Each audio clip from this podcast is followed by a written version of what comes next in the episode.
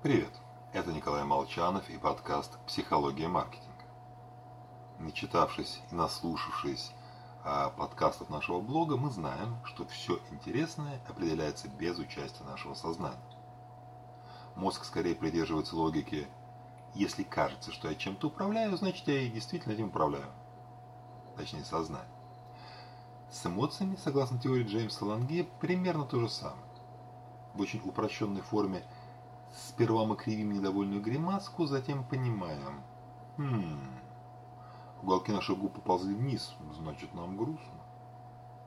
В реальности эмоции работают не совсем так. Я даже сказал совсем не так, но двустороннее влияние присутствует.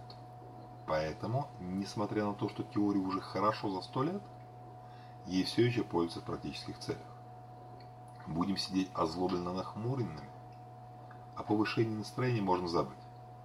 А вот широкая улыбка включит хорошее самочувствие. Не ждите момента, когда будете счастливы, чтобы начать улыбаться. Просто начинаем улыбаться и становимся счастливее. Вынужден, конечно, сказать правду. Джеймс – американец. С их точки зрения, чуть ли не основатель психологии.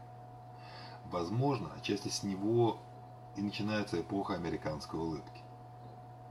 Лично моя, Николая Молчанова, родословная, 300 от последних лет затерта между Донами и Уралом. Поэтому лично я довольно долго считал, что деланная улыбка – большая глупость. Бесился от высказываний в стиле Мохаммеда Али, который, посетив СССР, рассказывал, что у прохожих такое выражение, будто они с похорон. Сейчас же считаю, лучше улыбаться друг другу. Даже немного вымученная улыбка, следуя девизу «делай, что должно, будь, что будет» способны исправить нам настроение. Так что будем бить империалистов их же оружием, улыбаться еще шире. Улыбайтесь. С вами был Николай Молчан.